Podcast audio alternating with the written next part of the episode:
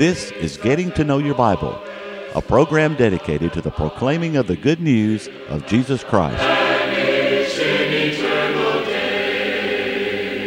Here's Billy Lambert.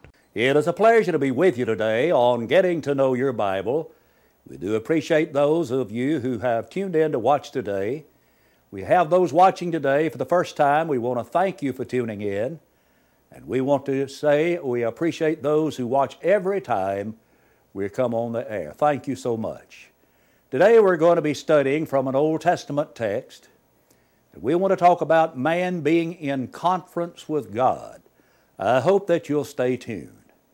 Now, today on our telecast, we're continuing to offer free Bible correspondence course. And I'd like to emphasize that this course is free. We want everyone to have the opportunity to receive it.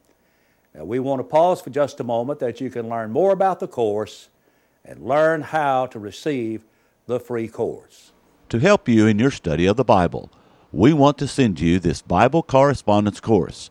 This course is non denominational, it's based on the Bible, it's conducted by mail, and it's free. To receive this course, write to Getting to Know Your Bible, Post Office Box 314, Summerdale, Alabama 36580, or call toll free 1 877 711 5214. I want to read now from the book of Isaiah. I'm going to be reading out of the first chapter of Isaiah, and I begin reading at verse 18. Come now and let us reason together, says the Lord. Though your sins are like scarlet, they shall be as white as snow. And though they are red like crimson, they shall be as wool. If you are willing and obedient, you shall eat of the good of the land. But if you refuse and rebel, you shall be devoured by the sword. How do you feel as a parent when your children go counter to your wishes? Well, that's a source of grief, isn't it? When, when you encourage your children to do a certain thing and they just go counter to whatever you want. God was, was grieved over the, the sin and the rebellion of His people. In the first chapter here, in the second verse, He said, Hear, O heavens, and give ear, O earth, for the Lord has spoken.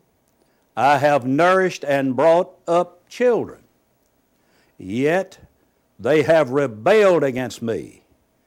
And then notice what he says in verse 3 The ox knows its owner, and the donkey its master's crib. But Israel does not know, my people do not consider. So God was grieved over the rebellion of his people. And, and notice in verse 4, he said, Ah, sinful nation, a people laden with iniquity, a brood of evildoers, children who are corrupters. They have forsaken the Lord. They have provoked to anger the Holy One of Israel. They've turned away backward. And then he asked this question Why should you be stricken again? You will revolt more and more. The whole head is sick, and the whole heart faints. From the sole of the foot even to the head, there's no soundness in it, but wounds and bruises and putrefying sores that have not been closed or bound up or soothed with ointment. God's people really rebelled.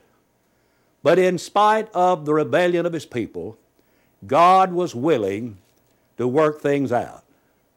And in the verses 4 through 6 that I've just read, God brought an indictment against His people. Guilty was the verdict from on high. They were guilty of rebelling against Him.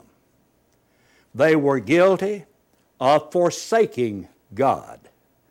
They were guilty of despising God. They were guilty of total corruption.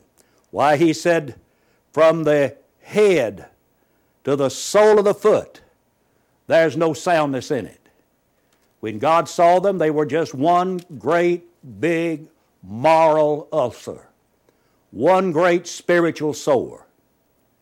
And because God, they had rejected God, God had rejected their worship. Notice in verse 12, when you come to appear before me, who has required this from your hand to, tramp, your hand to trample my courts? Bring no more futile sacrifices. Incense is an abomination to me. And so they were uh, trying to worship God, but they were worshiping God out of rebellion to God. And their worship did not please Him. Listen to what God said about their prayers in verse 15. When you spread out your hands, I will hide my eyes from you. While they'd spread out their hands in prayer, bow down, but God says, I'm going to hide my eyes from you. Even though you make many prayers, I will not hear. Your hands are full of blood.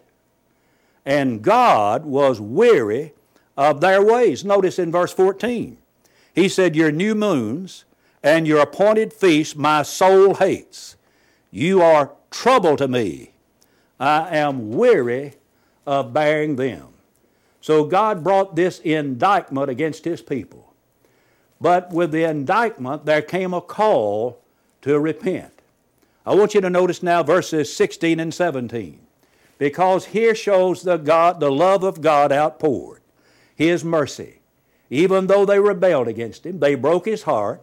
God said, Wash yourselves, make yourselves clean, put away the evil from of your doings from before my eyes, cease to do evil, learn to do good, seek justice, rebuke the oppressor, defend the fatherless, and plead for the widow.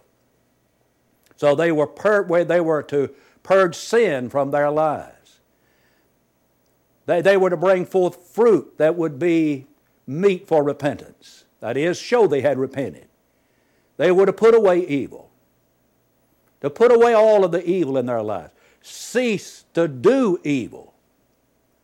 And then he says you need to learn to do well. You need to seek judgment. And he said you need to relieve those that are oppressed and in need.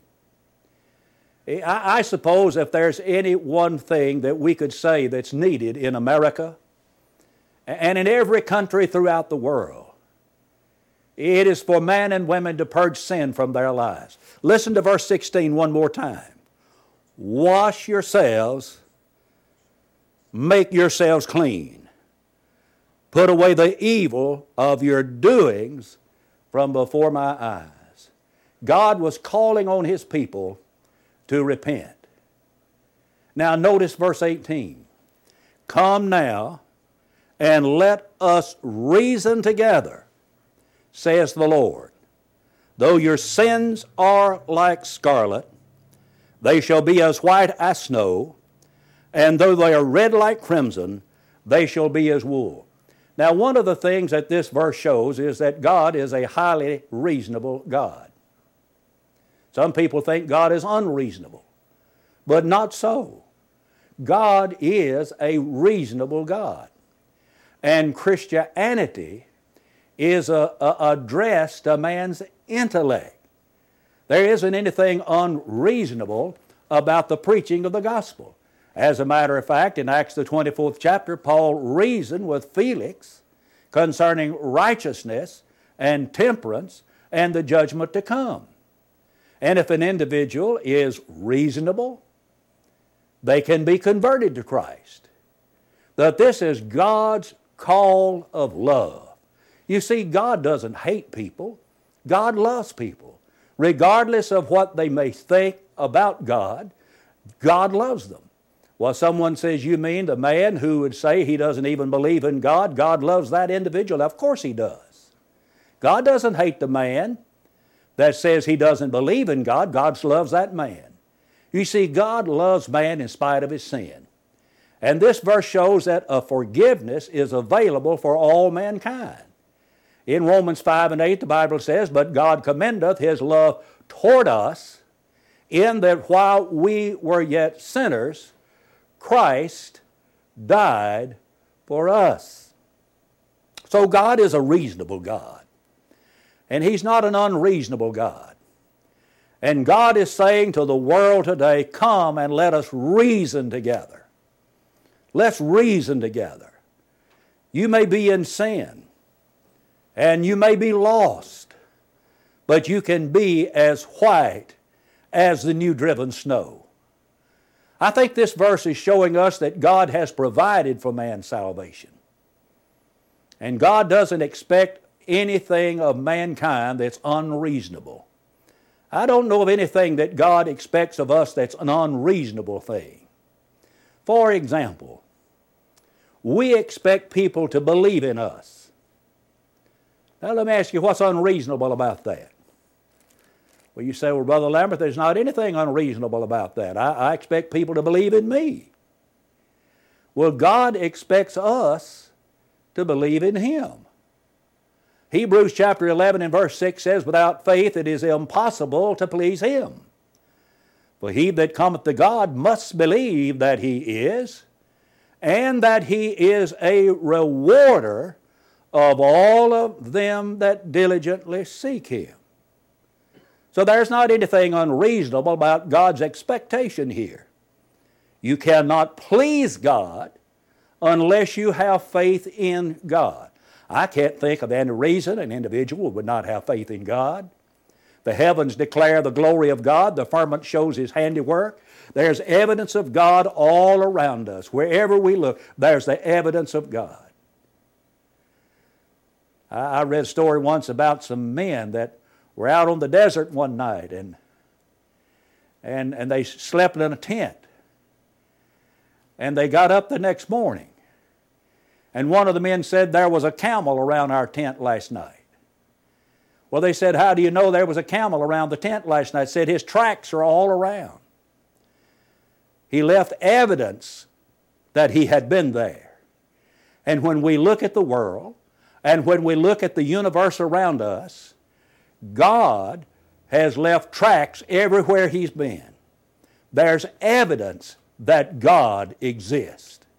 Genesis 1 and verse 1 says, In the beginning, God created the heavens and the earth, and there's not a more logical explanation for everything that exists in our world and in the universe and beyond than Genesis chapter 1 and verse 1.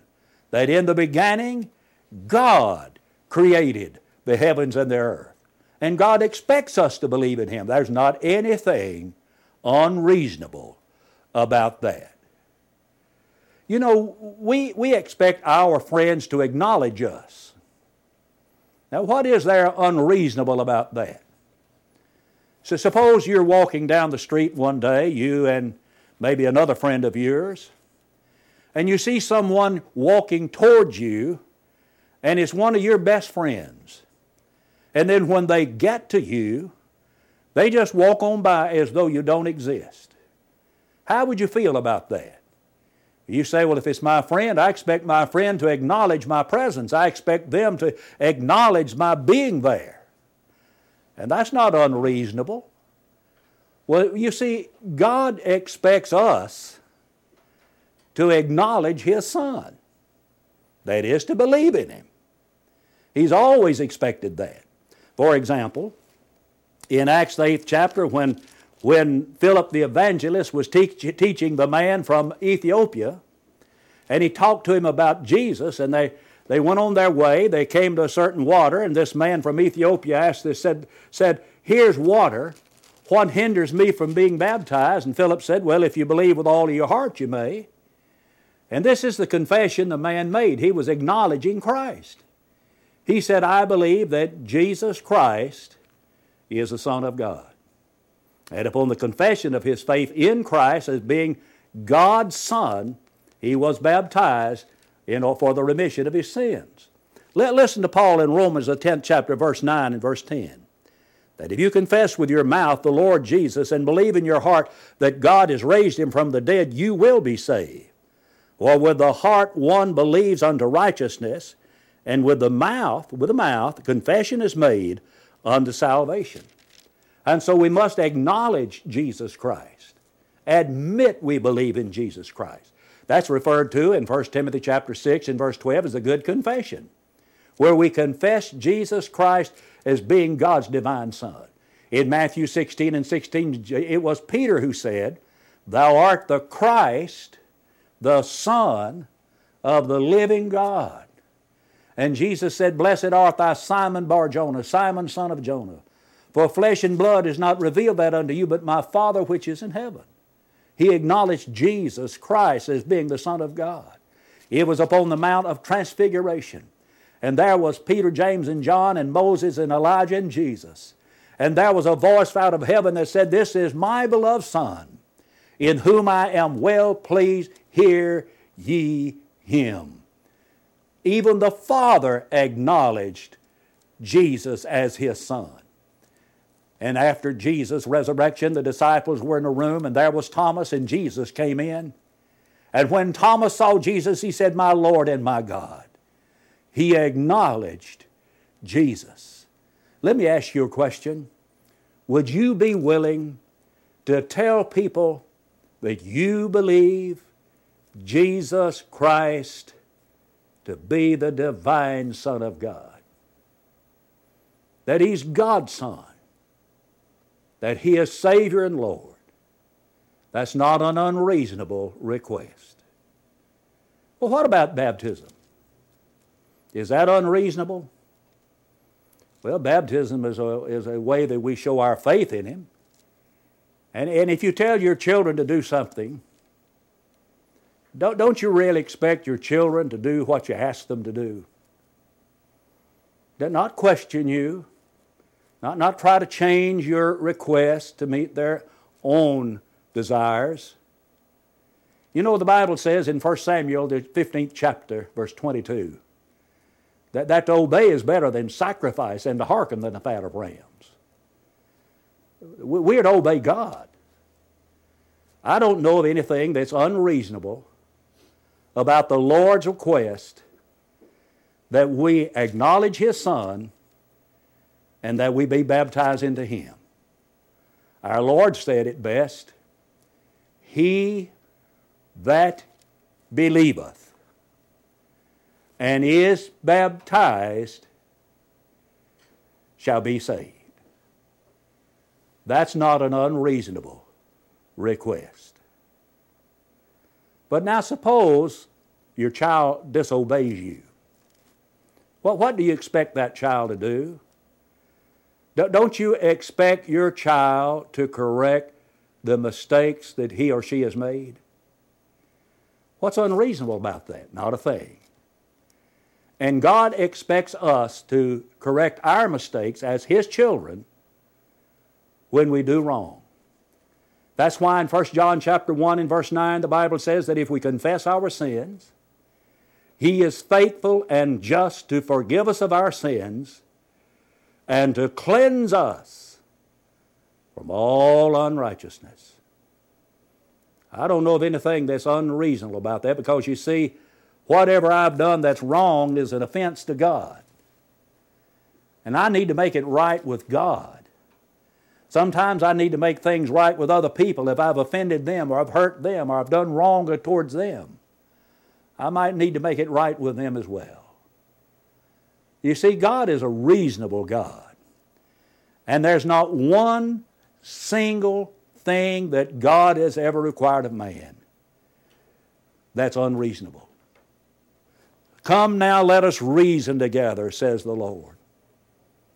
And that verse shows that God wants man to be saved. But I want you to notice the divine promise now in Isaiah chapter 1, and that's in verses 19 and 20. He said, If you are willing, if you're willing and obedient, you'll eat of the good of the land. Now you see, there's the promise of reward to those that accept the Lord's terms by, by obeying Him. Notice it again if you're willing and obedient, you'll eat of the good of the land. You see, God always has promised to bless people that put Him first in their lives. He's always promised to bless people who, who are willing to, out of love, obey Him. You know, Jesus said, If you love me, you'll keep my commandments, John 14, 15. But now I want you to notice verse 20. But if you refuse and rebel, you'll be devoured by the sword, for the mouth of the Lord has spoken. And now God loves us. But God says, if you do what I ask you to do, you'll be blessed. If you don't, if you reject Him, there's the promise of punishment. You know, God loved us enough that He gave His only begotten Son to die on the cross for the sins of humanity. I can't imagine that kind of love. I cannot begin to conceive of why God would love this sinful world so much that He would give the only Son that He has to save it. Some of you have children, some of you have sons. Would you give the life of your son, one of your sons, if you have more than one, just to save the lost people of this world? That'd be a difficult thing to decide. But that's exactly what God did. He gave His Son to save the world. And the only thing that God asks that we do is to obey Him. Now, what's, what's, what's unreasonable about God asking us to do that? After all that God has done for man. And if we would obey Him by rendering obedience to His will and living by His will, then there's the promise of reward. But what about those that do not do so? There's the promise of punishment. I, I think of a passage now in the 25th chapter of Matthew, the last verse in that chapter, 46 verses in that chapter, and this is the last verse. And these shall go away into everlasting punishment, but the righteous and the life eternal. But what we really want is that life eternal, isn't it? Eternal life. And that's what God has promised to those who accept His terms of pardon. God's terms of pardon are simple, they always have been. For example, when Paul wrote to the church at Corinth, he wrote about the resurrection in the 15th chapter, 58 verses in that chapter, and almost every verse in that chapter is about the future resurrection. But in writing about that in the first four verses, he talks about Jesus and his resurrection. Not only his resurrection, he talks about his death and his burial and his resurrection. And he refers to the fact that he had preached the gospel to them and that they had obeyed the gospel and they were saved by the gospel he preached to them. And he preached about Jesus' death, burial, and resurrection. But, question when those people obeyed that gospel and they were saved by that gospel, just what did they do? Well, now, how am I going to find the answer to that? I turn to the 18th chapter of Acts, and we read about the beginning of the church in Corinth. In Acts chapter 18 and verse 8, the Bible says many of the Corinthians hearing, number one, believed, number two, and were baptized, number three. There's one, two, three. This is why, how they obeyed the gospel. That's how they were, obe- uh, were saved by the gospel Paul preached to them. This was their response to the preaching about the death and the burial and the resurrection of Christ. They heard that gospel that was preached, they believed that gospel that was preached, and they were baptized. When Jesus gave the Great Commission, Jesus said, Go ye into all the world and preach the gospel to every creature. We're trying to go into all the world with getting to know your Bible Preach the gospel to every creature on earth today. Jesus said, Go into all the world and preach the gospel to every creature. He that believeth one is baptized two shall be saved. Number three. Just simple as one, two, three. Many of the Corinthians, hearing, believed and were baptized. Jesus said, He that believeth is baptized shall be saved. That's how the people of Corinth were saved in obeying the gospel. Men today live in rebellion against God. But God's heart is broken because of that. But in spite of a broken heart, God says, I love you. I want you to be saved. Well, you have to do what I ask you to do. Are we willing to do it? I believe there are people watching right now who are. I want to thank you for watching today, and may I pause long enough to give you a personal invitation to visit the Church of Christ in your community. Also, right now, without delay, pick up the telephone and call for the free Bible correspondence course. Do that right now. There are people waiting to get your name and address and even your telephone number and we need that so that if the lesson comes back to us undeliverable, we'll be able to get the right address. We want you to call right now, and I want you to know that we love you and we want you to know the truth of God. I want to thank you for watching today. Till we meet again, may the Lord bless you, may the Lord keep you, is my prayer. Being at Faulkner is like being a part of a big family. I feel safe here. It seems like I know everybody, and even my professors know me by name. My faith in Christ has grown a lot since coming to Faulkner, especially working with this outstanding Bible department and seeing the general Christian lives of all the professors on campus. Faulkner University is a growing, academically strong institution where Christ is the center of everything we do. Visit our website today to see what Faulkner has for you.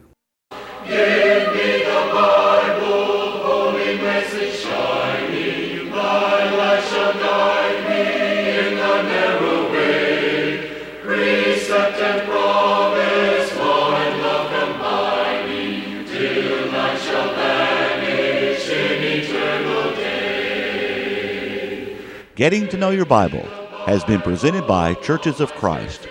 If you have a question about the church, or if you would like the location of a Church of Christ near you, or to receive the free Bible course, write to Getting to Know Your Bible, Post Office Box 314, Summerdale, Alabama 36580, or call 1 877 711 5214. Join us next time for Getting to Know Your Bible.